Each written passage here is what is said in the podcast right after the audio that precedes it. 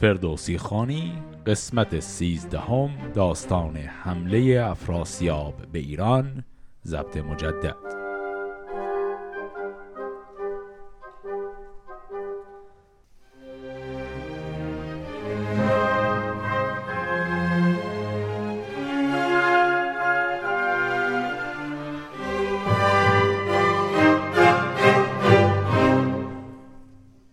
قسمت قبل با مرگ شاه ایران منوچهر به پایان رسید و دیدیم که منوچهر هم نصیحت هایی کرد خطاب به پسرش نوذر که حالا قراره شاه بعدی کشور باشه. حالا داستان پادشاهی نوذر رو شروع کنیم. چو سوگ پدر شاه نوذر بداشت، ز کیوان کلاه کیی برفراشت، به تخت منوچهر بر بار داد، بخواند انجمن را و دینار داد. بر این بر نیامد بسی روزگار، که بیدادگر شد سر شهریار. ز گیتی برآمد ز هر جای او، جهان را کهن شد سر از شاه نو. پس تو همین سه چهار بیت اول خیلی سریع به ما گفت که سوگواری پدر رو نوذر اینجا کرد و بعدم تاج شاهی رو به سر گذاشت و خیلی زود نوذر تبدیل به یک شاه ستمکار شد و حالا میخوام ببینیم این شاه بیدادگر ستمکار چه کار میکنه و چه اتفاقی براش میفته. چونو رسمهای پدر در نوشت، ابامو بدان و ردان شد دراشت. خب این بیت هم یه توضیح مختصر میخواد. این در نوشت که شنیدیم این نوشت نیست، نوشته. نوشتن یعنی تا کردن میتونه معنی بده. مثلا وقتی یک نامی رو میگیم در نوشت یعنی تاش کرد، لولش کرد مثلا اون نامه رو. این وقتی گفت رسمهای پدر در نوشت یعنی به عبارتی رسمهای پدر گذاشت کنار. بعد اینجا هم برای اینکه قافیه‌اش درست شه، درست‌ترش اینه که به جای درشت بخونیم درشت، ولی خب من عمدن خودم درشت که برای شنوندگان واضح باشه. ره مردمی نزد او خار گشت، دلش برده گنج و دینار گشت. کدیور یکایک سپاهی شدند، دلیران سزاوار شاهی شدند. چون از روی گیتی برآمد خروش، جهانی سراسر برآمد به جوش. بترسید بیدادگر شهریار، فرستاد کس نزد سام سوار. یکی نامه با لابه و دردمند، نبشتند از آن شهریار بلند. نوشت و فرستاد نزدیک سام، نخست از جهان آفرین برد نام. خداوند کیوان و بهرام و هور، که هست آفریننده پیل و مور. نه دشخاری از چیز برتر منش، نه آسانی آید از اندک بوش. همه با توانایی او یکیست، بزرگ است و بسیار و گر اندکیست. کنون از خداوند خورشید ماه، درود روان منوچهر شاه. مران پهلوان جهان دیده را، سرافراز گرد پسندیده را. که تا شاه مژگان به هم برنهاد، ز سام نریمان همی کرد یاد. همی در مرا پشت گرمی به دوست، که هم پهلوان است و هم شاه دوست. نگهبان کشور به هنگام شاه، وضو گشت رخشنده تخت و کلاه. کنون پادشاهی پرآشوب گشت، سخنها از اندازه اندر گذشت. اگر برنگیری تو آن گرز کین، از این تخت پرداخت ماند زمین. اینجا دیدیم که وقتی میگه نوذر ستمکار شد، بعد داره میگه به مرور زمان لشکریان و درباریان دارن علیهش شورش میکنن. یعنی نوذر از این میترسه الان که دربار علیهش به عبارتی کودتایی بکنه. گفت که دلیران سزاوار شاهی شدن، همه دارن ادعای این رو میکنن که او رو از تخت پرتاب کنن و خودشون جای شاهی رو بگیرن. خلاصه این وقتی این وضعیت بد رو میبینه، نوذر میخواد یک همپیمان پیدا کنه که کمک کنه این وضع متزلزل پادشاهیش به یک ثباتی برسه و میره سراغ سام. دیدیم این نامه رو خطاب به سام نوشت و اولش مثل همه این نامه‌ها با ستایش خداوند شروع شد. بعد این بحث رو کشوند به اینکه منوچهر پدر من همیشه به تو علاقه داشت و تا حتی دم مرگ هم نام تو رو می آورد و بعد داره میگه تو نگهبان کشوری، بیا کمک بکن به من. چون نامه بر سام نیرم رسید، یکی باد سرد از جگر برکشید. به شبگیر هنگام بانگ خروس، برآمد خروشیدن بوق و کوس. یکی لشکری راند از گرگسار، که دریای سبز اندرو گشت خار. چون نزدیک ایران کشیدند سپاه، پذیره شدندش بزرگان به راه. چون ایرانیان آگهی یافتند، سوی پهلوان تیز بشتافتند. پیاده همی پیش سام دلیر، برفتند و گفتند هر گونه دیر. ز بیدادی نوذر تاجور، که بر خیره گم کرد راه پدر. جهان گشت ویران ز کردار اوی، غنوده شدن بخت بیدار اوی. کلمه غنوده هم یعنی خابیده. بخت او غنوده شد یعنی به عبارتی بختش داره بر میگرده. نگردد همی بر چم بخردی، از او دور شد فره ایزدی. چه باشد اگر سام یل پهلوان، نشیند بر این تخت روشن روان.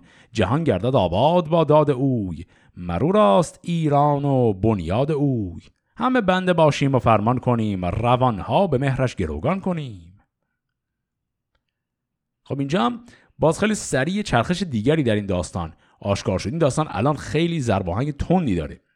چی شد اینجا؟ وقتی نامه رسید به سام، او هم برداشت از همون منطقه گرگسار لشکرش رو کشید به سمت پایتخت که ببینه جریان چیه. وقتی رسید به پایتخت، تمام درباریانی که خیلی شاکی بودن از نوذر، اونا هم اومدن برای شفاعت پیش نوذر. یعنی در حقیقت اول نوذر فرستاده بود سام رو علیه اینها، ولی اونها هم انقدر به سام اعتماد دارن که اومدن و شکوه و شکایت کردن. گفتن این فرد کلا فردیه که صلاحیت پادشاهی رو نداره. و یک پیشنهاد اینها به سام کردن، گفتن تو بیا به جاش باش پادشاه. تو فردی هستی که مقبول همه ما و همه بزرگان کشوری. تخت پادشاهی رو تو بیا بگیر. حالا ببینیم سام به همچین پیشنهاد عجیبی چه جوابی میده. به دیشان چنین گفت سام سوار، که این کی پسندد ز من کردگار. که چون نوذری از نژاد کیان، به تخت کیبر کمر بر میان. به شاهی مرا تاج باید بسود، محال است و این کس نیارد شنود. خود این گفت یارد کس اندر جهان، چون این زهره دارد کس اندر نهان. اگر دختری از منوچهر شاه، بر این تخت زر بر شدی با کلاه. نبودی جز از خاک بالین من، بدو شاد گشتی جهان بین من. دلش گرز راه پدر گشت باز، بر این بر نیامد زمانی دراز. هنوز آهنی نیست زنگار خرد، که رخشنده دشخار شایدش کرد. من آن ایزدی فر باز آورم، جهان را به مهرش نیاز آورم. شما از این گذشته پشیمان شوید، به نوی ز سر باز پیمان شوید. گر آمرزش کردگار سپهر، نیابید و از نوذر شاه مهر. بدین گیتی اندر بود خشم شاه، به برگشتن آتش بود جایگاه. خب این جواب جالب آقای سام رو مرور کنیم. جواب نکتای خیلی مهمی داشت. سام اولش گفت که اصلا خدا نکنه چه حرفی، و خیلی با حالت تعجب و تحکمی جواب داد. گفت اصلا این حرف شایسته نیست که من بیام جای شاه بشم. شاه که زنده و سرم رو گنده است، برای چی الان اصلا حرف جایگزینیش رو بزنیم؟ بعد ادامه داد گفت منوچهر اصلا فرض کنیم نوذری هم نمی داشت، اصلا هیچ پسری هم نمی داشت و تنها فرزندش یه دختر می بود. با این حال ترجیح بر این بود که اون دختر رو ما بکنیم پادشاه، به جایی که من پاشم برم شاه کشورشم. و بعد شروع کرد یک مثالی زد. گفت هنوز آهنی نیست زنگار خرد، که رخشنده دشخار شایدش کرد. میگه یعنی مثل آهن که زنگ میخوره و بعد دوباره باید پاکش کنیم از این زنگ که رخشنده بشه، برگرده به حالت اولش. میگه این اونجور کاری نیست. این دل شاه رو نوذر رو داره به این آهن تشبیه میکنه. میگه اگر شما میگید این دلش تیره شده و اخلاقهاش برگشته از اخلاق پدرش، مثل آهنی که زنگ خورده و باید تمیزش کنیم و اون رخشندگیشو بهش برگردونیم. و بعد میگه من این کار رو میکنم. گفت من آن ایزدی فر باز آورم. و در نهایت به این شکل سام این پیشنهاد پادشاهی رو که بهش داده بودن رد کرد و گفت که میرم حالا صحبت میکنم با نوذر. اینجا نکته‌ای که خیلی مهمه، یه نکته در کلا جهانبینی کلی شاهنامه، و این نکته رو الان اینجا داریم با این مثال میبینیم، اما کلا باید در جریانش باشیم برای فهمیدن بقیه کتاب هم. اونم این که کما اینکه قبلا هم یکی دو بار تو داستان‌های قبل مختصر داشتیم، در شاهنامه چون همه چیز معنای نژادی و طبقاتی داره. قبلا هم گفتم نژاد به معنای مثلا رنگ پوست و اینا نیست. نژاد به معنی صرفا اصل و نسبه. شاهنامه ارزش همه چیز رو با این ساختار نژادی میبینه. به همین دلیل هم هر کسی نمیتونه صرفا بگه من چون حالا آدم خوبی هستم یا دانا هستم، عاقلم یا این چیزا، به این دلایل شایسته پادشاهی هستم. شایستگی پادشاهی یک چیز موروثیه و شاهنامه در این قضیه اصلا شوخی نداره. الان اینجا داریم مثالش رو میبینیم، دارن به بزرگترین پهلوان کشور که دیگه از همه پهلوان‌ها بهتره که اسمش از سام، به اون میگن تو بیا باش شاه. قاعدتا از نظر بحث توانایی سام همه توانایی کافی رو داره، اما سام میگه نه اصلا این حرف زشته، چون بحث توانایی و مدیریت و تدبر و اینا نیست، بحث اینه که موروثیه. منوچهر این شاهی رو از پدرش گرفته و میده به پسرش و پسرش هم میده به نفر بعدی. این اصلا درش هیچ صحبتی نیست، چونه زدن نداره. این خیلی مهمه برای اینکه کلا باید در جریان باشیم که نظام شاهی در شاهنامه این ساختار رو داره و از این ساختار هر وقت بخوایم به قولی عدول کنیم، هر وقت استثناء قائل شیم، معمولا یه شری به پا میشه، یه جریانی داره این قضیه که این ساختار موروثی رو بخوایم بزنیم به هم. خب حالا اینجا سام این صحبت‌ها رو کرد، حالا بریم ببینیم سام با نوذر چی میگه. بزرگان ز گفته پشیمان شدند، به نویز سر باز پیمان شدند. و فرخپی نامور پهلوان، جهان سر به سر شد به نوی جوان. چون آمد به درگاه سام سوار، پذیره شدش نوذر شهریار. به پوزش همه پیش نوذر شدند، به جان و به دل ویژه کهتر شدند. برافروخت نوذر ز تخت مهی، نشستند در آرام با فرهی. جهان پهلوان پیش نوذر به پای، پرستند او بود و هم رهنمای. به نوذر در پندها برگشاد، سخنهای نیکو همی کرد یاد. ز گردا فریدون و هوشنگ شاه، همان از منوچهر زیبای گاه.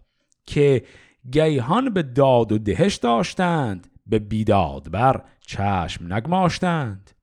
دل اوز کجی به راه آورید، چنان کرد نوذر که او رای دید.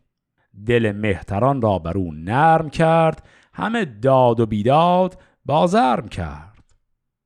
چو شد گفته آن بودنی ها همه، به گردن کشان و به شاه رمه. جهان پهلوان پیش نوذر به پای، به دستوری بازگشتن به جای. برون رفت با خلعت نوذری، چه تخت و چه تاج و چه انگشتری. غلامان اسپان زرین ستام، پر از گوهر سرخ زرین دو جام. پس اینجا نقشه حیاتی سام رو دیدیم. سام حرفش این بود که خب حالا غیر از اینکه این پیشنهاد پادشاهی رو نپذیرفت، گفت بذار من برم صحبت کنم، به راه میارمش، و دقیقاً این کار رو کرد. الان دیدیم که رفت با نوذر صحبت کرد، اون وظیفه‌اش رو به یادش آورد و همینطور سنت شاهان قدیم، هوشنگ و آفریدون و منوچهر، همه رو گفت و در نهایت نوذر از رفتار بدش که حالا داستانم نگفته تا حالا رفتار بد نوذر دقیقاً چی بود، این بیدادگری‌هاش رو با مثال برامون نگفته، صرفاً گفته که حالا اخلاق بیدادگری داشته. حالا به هر حال این اخلاقم از سر ایشون میپره و نوذر میپذیره که رفتار خودش با دربار رو بهتر کنه. به این شکل این قائله رو آقای سام با درایت خودش میخوابونه. اما حالا یه قاله خیلی بزرگتری میخواد پیش بیاد.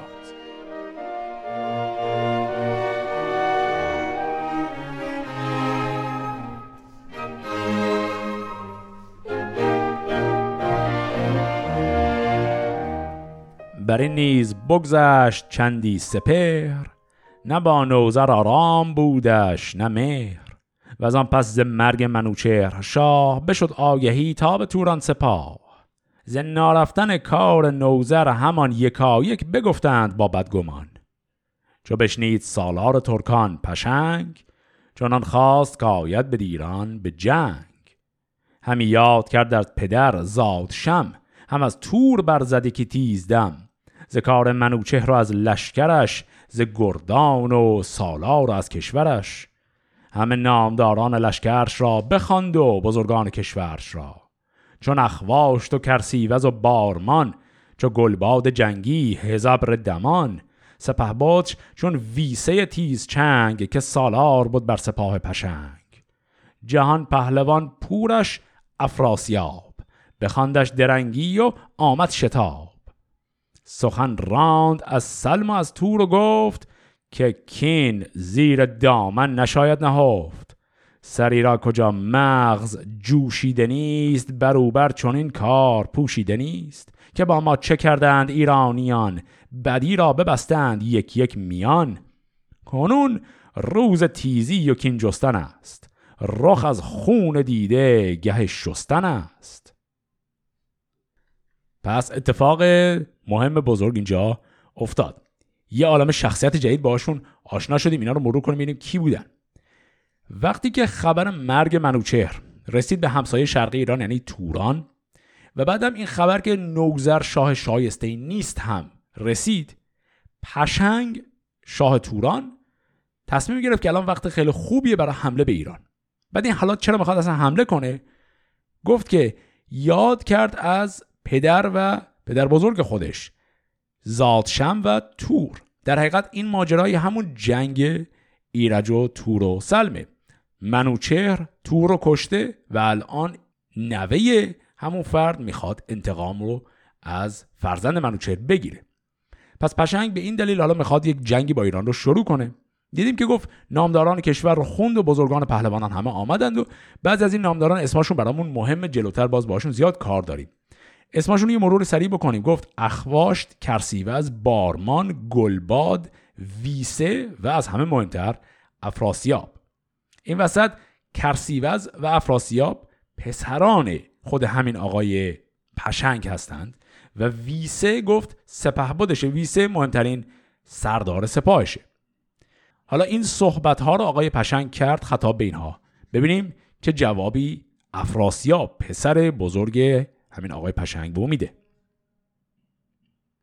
ز گفت پدر مغز افراسیاب، برآمد از آرام از خورد و خواب.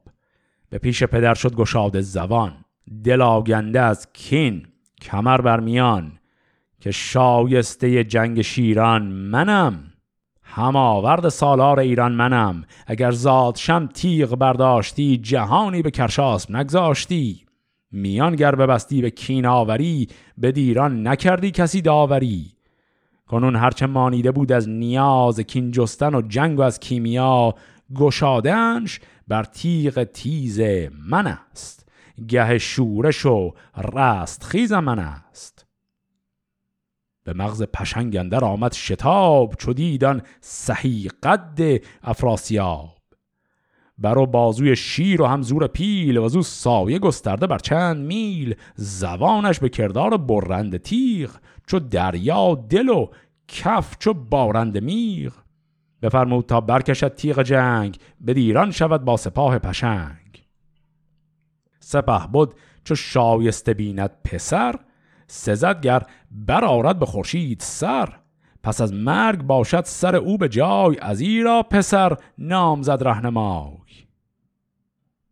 خب اینجا دیدیم که وقتی پیشنهاد این جنگ رو پشنگ داد، گفت افراسیاب از همه همچون پرجوش و خروشتر شد و با قلیان خیلی زیادی گفت اصلا لشکر رو بده دست من، من میشم سردار لشکرت، من میرم و تکلیف اینها رو یکسره میکنم و این کشور رو، یعنی منظورش ایران رو، نابود میکنم و انتقام میگیرم. اینجا یک بازی جالبی رو دیدیم در این بیت آخر. گفت که سپهبد چو شایسته بیند پسر، سزد گر برآرد به خورشید سر. یعنی همین حرفی که پشنگ میبینه پسرش چقدر سردار شایسته، خیلی خوشحال شده. اما تو بیت بعدی گفت پس از مرگ باشد سر او به جای، از ایرا پسر نامزد رهنمای.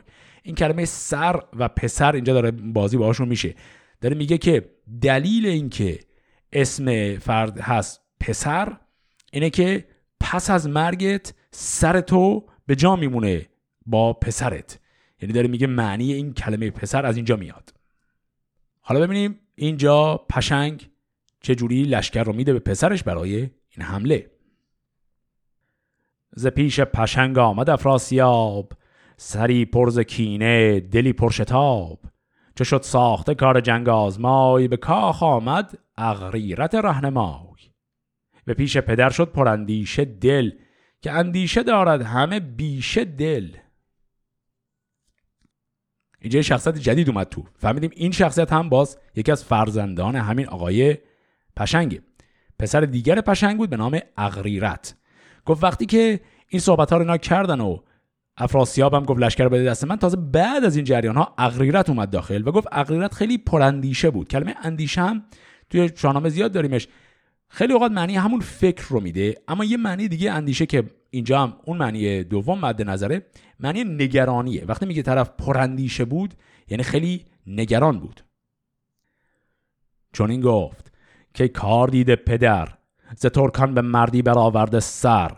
منوچهر از ایران اگر کم شده است، سپه را سپر سام نیرم شده است. چو کرشاسپ چون قارن رزم زن، جزین نامداران آن انجمن. تو دانی که بر تور و سلم سترگ، چه آمد از آن تیغ زن پیر گرگ. نیا زادشم شاه توران سپاه، که ترگش همی سود بر چرخ ماه. از این در سخن هیچ گونه نراند، به داران بر نامه کین نخواند. اگر ما نشوریم بهتر بود، که از این جنبش آشوب خاور بود. خب حرفای اغریرث رو شنیدیم، استدلال جالبی داره میکنه. اغریرث داره میگه درست منوچهر مرده، اما ایران سردارای خیلی بزرگی داره. بعد مثال آورد کرشاسپ و قارن و مهمتر از همه خود سام، و داره میگه نیای من، یعنی پدر همین پشنگ به نام زادشم، میگه اون وقتی شاه بود اصلا حرف این انتقام و اینها رو نمیزد، به خاطری که میدونست شکست خواهند خورد. و میگه که تو با باز کردن دروازه این بس داری ضرر بزرگی به ما میزنی.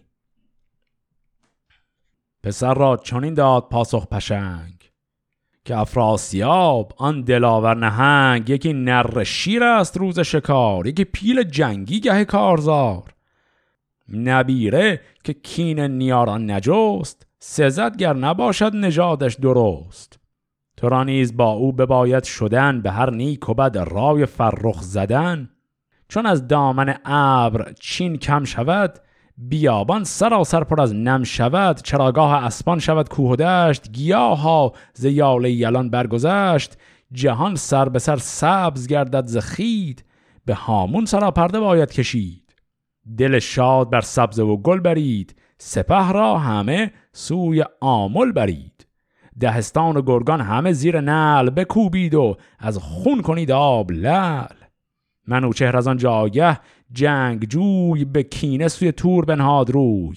سپه را جز این نیست زیران پناه، از آن روی جنبید مهر و کلاه. بکوشید تا قارن رزم زن، وگر گرد کرشاسپ زان انجمن. مگر دست یابید در دشت کین، برین دو سرافراز ایران زمین. روان نیاگان ما خش کنید، دل بدسگالان بر آتش کنید. چون این گفت با نام ور نام جوی، که من خون کین اندر آرم به جوی. خب جواب پشنگ به اغریرث و نگرانیشو هم دیدیم. گفت من پسرم افراسیاب خودش جنگاور خیلی بزرگیه، حریف همه سرداران اونها میشه. و بعد گفت که وقتی بهار بشه، گفت بیابان سراسر پر از نم شود و فلان اینا، گفت وقتی هوا خوب شو، بهار بشه و سرسبز شه همه جا، اون موقع فصلیه که ما حمله میکنیم به پایتخت آقای منوچهر که میدونیم کجاست، در طبرستان. گفت همه رو ببر سمت آمل. پس میخوان حمله کنن در فصل بهار به منطقه آمل و پایتخت منوچهر و همطور پایتخت طبعا نوذر، و اونجا رو فتح کنن. و بعد هم گفت که هر کس در این جنگ دستش به قارن یا کرشاس، به هر کدوم از دو نفر برسه، بکشید اینها رو، انتقام خون اون جنگ قبلی رو از اینها بگیرید. پس الان لشکر افراسیاب آماده است برای حمله به ایران.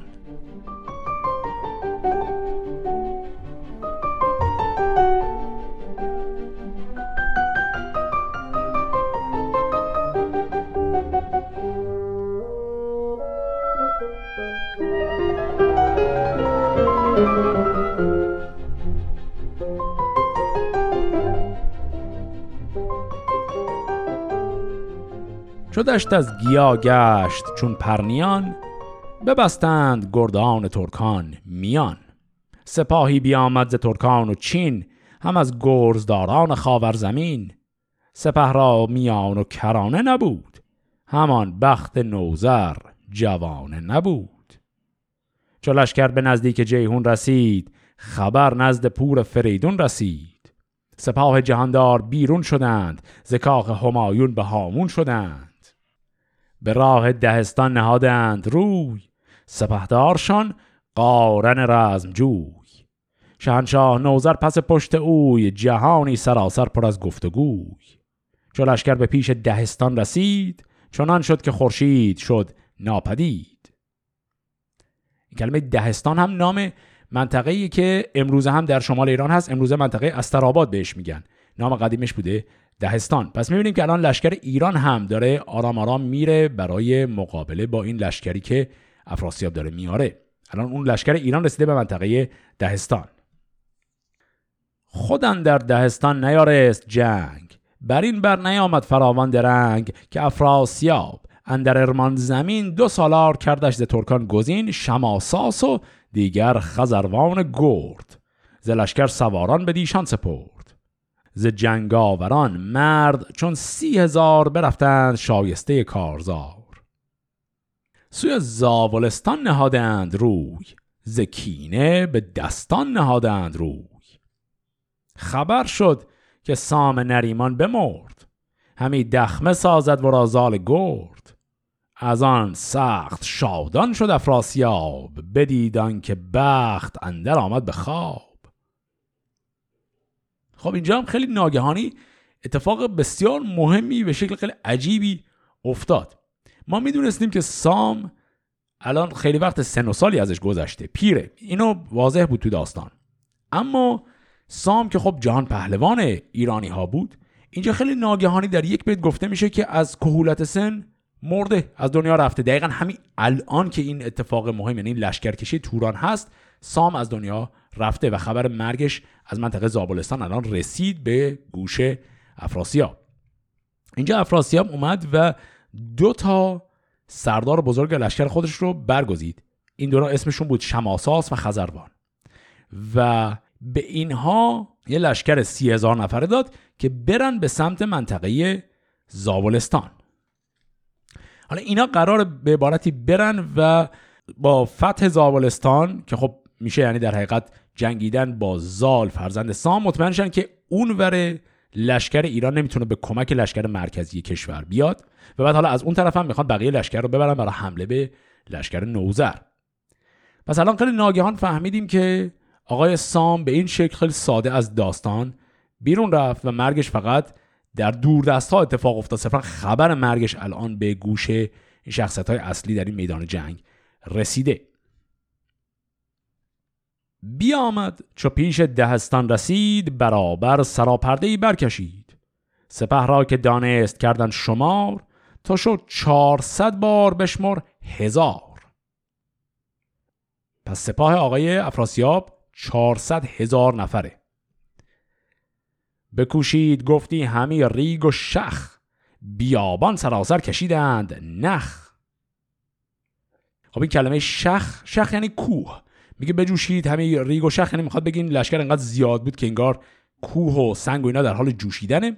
بعد این مصرع بعدیش هم توضیح میخواد، گفت بیابان سراسر کشیدند نخ. این اصطلاح نخ کشیدن در شاهنامه حالا زیاد هم به کار میره. نخ کشیدن یعنی همون صف کشیدن سپاه، یعنی سپاه همه به خط بشن، به این حرکت میگن نخ کشیدن. ابا شاه نوذر صد و چل هزار، همانا که بودند جنگی سوار. خب از لشکر نوذر هم لشکر بزرگیه، ولی خب خیلی کوچکتر از لشکر افراسیابه. لشکر افراسیاب چهارصد هزار نفره، لشکر نوذر صد و چل هزار نفر. به لشکر نگه کرد افراسیاب، هیونی برافکند هنگام خواب.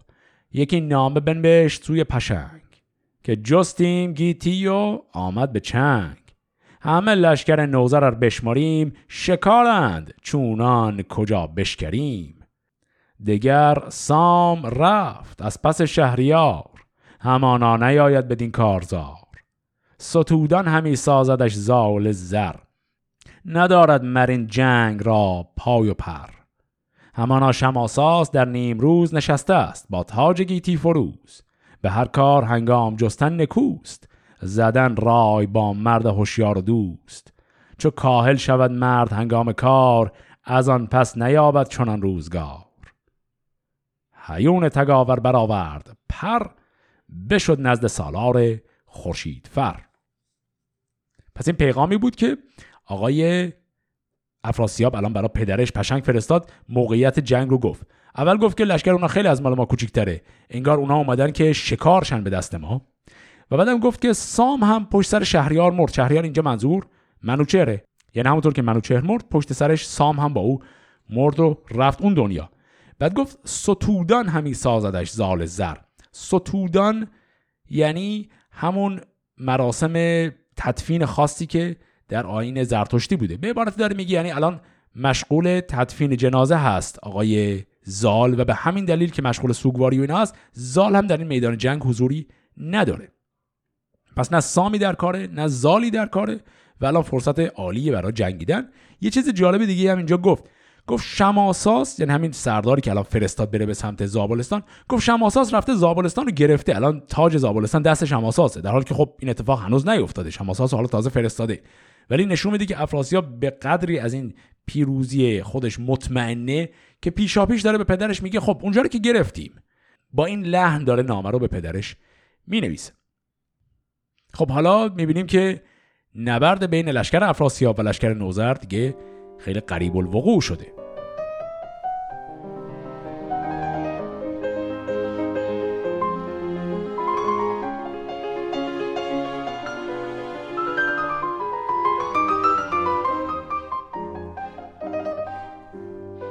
سپیده چون از کوه سر برکشید، طلایه به پیش دهستان رسید. یکی ترک بود نام او بارمان، همی خفته را گفت بیدارمان. میان دو لشکر دو فرسنگ بود، همه ساز و آرایش جنگ بود. بیامد سپه را همه بنگرید، سراپرده شاه نوذر بدید. بشد نزد سالار توران سپاه، نشان داد از آن لشکر و بارگاه.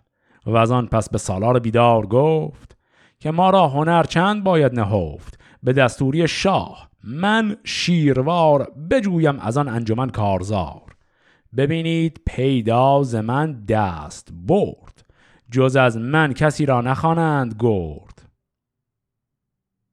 پس میبینیم اینجا یکی از پهلوانان لشکر توران به نام آقای بارمان داره میره پیش همین افراسیاب و کسب اجازه میکنه که به عنوان پهلوان اول لشکر بره برای نبرد تن به تن با یکی از قهرمانان لشکر ایران و گفت که من میرم بهشون نشون میدم. اینجا اصطلاحی هم داشتیم، گفت ببینید پیداز من دست برد. این اصطلاح دستبرد هم جزو اون واژگانیه که در فارسی امروز معنیش عوض شده. امروزه وقتی میگیم دستبرد منظورمون معمولا دزدیه، اما دستبرد در حقیقت یعنی توان دست. یعنی اینکه داره میگه دستبرد من رو ببینید، منظورش اینه که توانایی من در جنگاوری رو شما الان میتونید ببینید. چون این گفت اغریرث هوشمند، که گر بارمان را رسد زین گزند. دل مرزبانان شکسته شود، بر این انجمن کار بسته شود. یکی مرد بینام باید گزید، که انگشت از آن پس نباید گزید. پر از رنگ شد روی پور پشنگ، ز گفتار اغریرث آمدش ننگ. به روی دژم گفت با بارمان، که جوشن بپوش و به زه کن کمان. تا باشی بر آن انجمن سرفراز، به انگشت و دندان نیاید نیاز. اینجا اغریرث چی گفت؟ استدلال جالبی کرد اغریرث. باز هم داره میگه بارمان یکی از بزرگترین سرداران لشکر ماست، این سردار به این بزرگی و با اهمیتی رو الان نباید بفرستیم جلو، چون اگر این رو بفرستیم و به فرض ایشون شکست بخوره، روحیه بقیه لشکر یه دفعه خیلی متزلزل میشه، خیلی تاثیر منفی بزرگی داره. گفت یه آدم بینامی رو بفرستیم، یک سرداری از درجه پایینتری رو بفرستیم که اگر پیروز بشه که خب براش افتخار میاره، و اگر هم شکست بخوره باز انقدری روحیه لشکر خود ما رو خراب نمیکنه. این استدلال رو که اغریرث کرد، افراسیاب به شدت بدش اومد از این حرف، چون با اون روحیه جنگاوری خاص افراسیاب طبعا خیلی متضاد این حرف، خیلی محتاطانه است این استدلال اغریرث. افراسیاب نه تنها بدش اومد، بلکه خیلی سریع برعکسش رو به بارمان گفت. گفت سریع برو لباس رزمت خودت رو بپوش و کمانت رو هم به زه کن و آماده باشو برای این جنگ. مصرع آخر هم گفت که به انگشت و دندان نیاید نیاز. این منظورش چیه؟ انگشت و دندان یعنی انگشت با دندان گزیدن. اصطلاح انگشت گزیدن هم یعنی همون ناراحتی و پشیمانی. به عبارتی داره برخلاف حرف اغریرث میگه که نه، قضیه قرار نیست تو قرار نیست شکست بخوری که ما بخوایم حالا انگشت بگزیم، پشیمانی در کار نیست. بشد بارمان تا به دشت نبرد سوی قارن کاوه آواز کرد که از این لشکر نوذر نامدار که داری که با من کند کارزار. نگه کرد قارن به مردان مرد از آن انجمن تا که جوید نبرد. کس از نامدارانش پاسخ نداد مگر پیرگشته دلاور قباد. دو جمع گشت سالار بسیار هوش ز گفت برادر برآمد به جوش. ز خشمش سرشکندر آمد به چشم از آن لشکر گشن و بود جای خشمی که چندان جوان مردم جنگ جوی یکی پیر جوید همی جنگ اوی. دل قارن آزارده گشت از قباد میان دلیران زبان برگشاد که سال تا اکنون به جای رسید که از جنگ دستت بباید کشید. یکی مرد آسوده چون بارمان جوان و گشاده دل و شادمان سواری که دارد دل شیر نر همی برفرازد به خورشید سر. توی مایه برکت خدای سپاه همی بر تو گردد همه رای شاه. به خون گر شود لعل ریش سپید شوند این دلیران همه ناامید. شکستن در آید بدین رزمگاه پر از درد گردد دل نیک خواه. خب پس اینجا وقتی که آقای بارمان میره به سمت لشکر همین قارن و میگه کیه که حاضر با من هم نبرد بشه، قارن رو میکنه به لشکر خودش میبینه کیه حاضره که بره به جنگ بارمان و میبینه هیچ کسی دستشو بالا نمیکنه.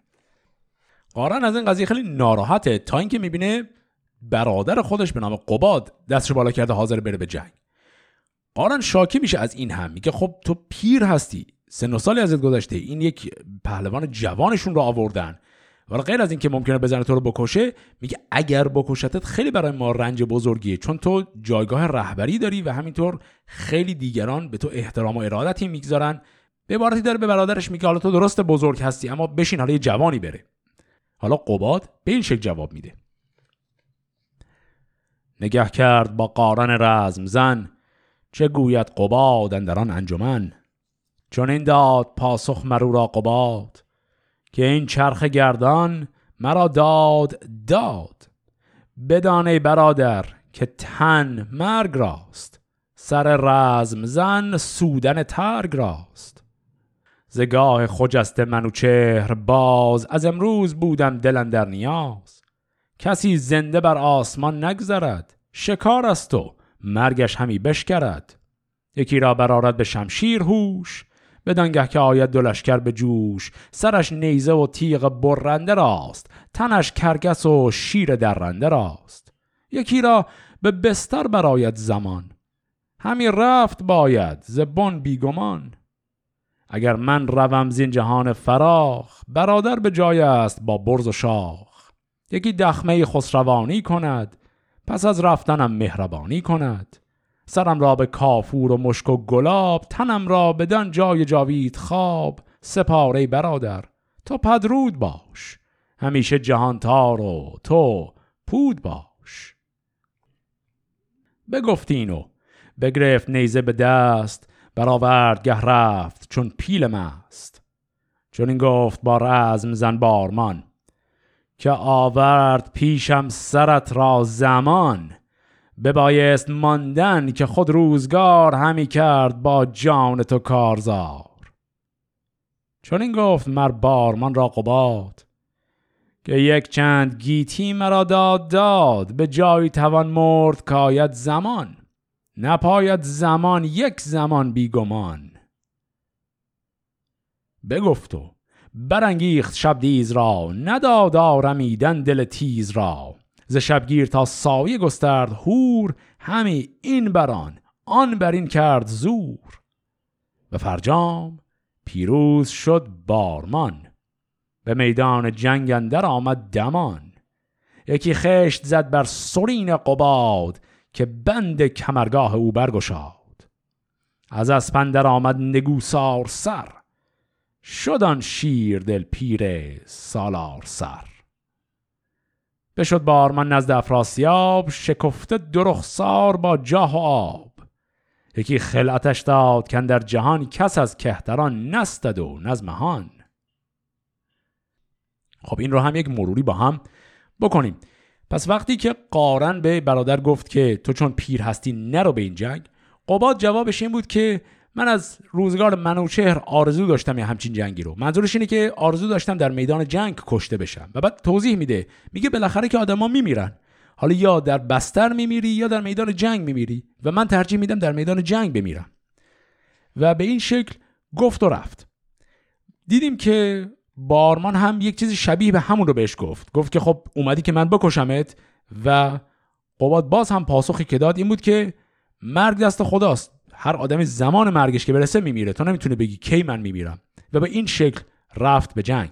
دیدیم که گفت ز شبگیر تا سایه گسترد هور، یعنی از سر صبح، شبگیر میشه دم صبح هنوز هوا تاریکه، تا وقتی که خورشید دیگه کامل اومده بالا.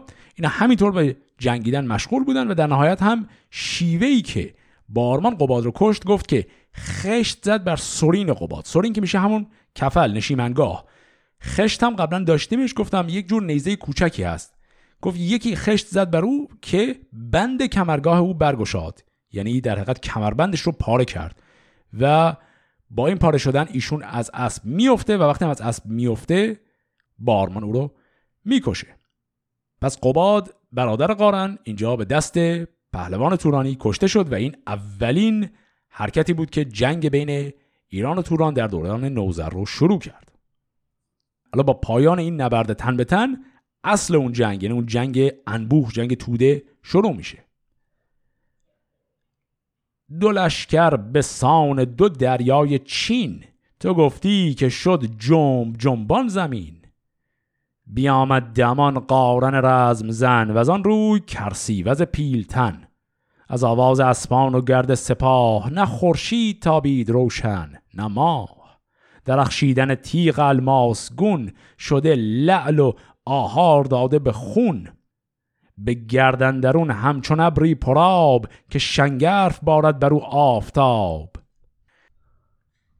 این کلمه شنگرف هم که داشتیم، شنگرف اینجا منظورش یعنی رنگ سرخ.